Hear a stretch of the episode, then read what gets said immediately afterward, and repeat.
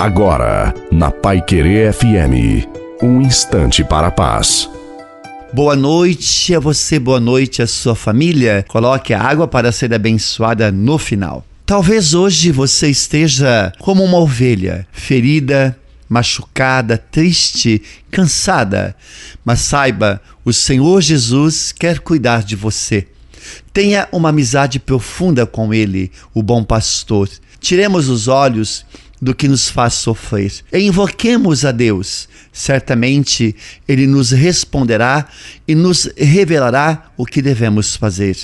É um exercício de fé maravilhoso que traz libertação e cura.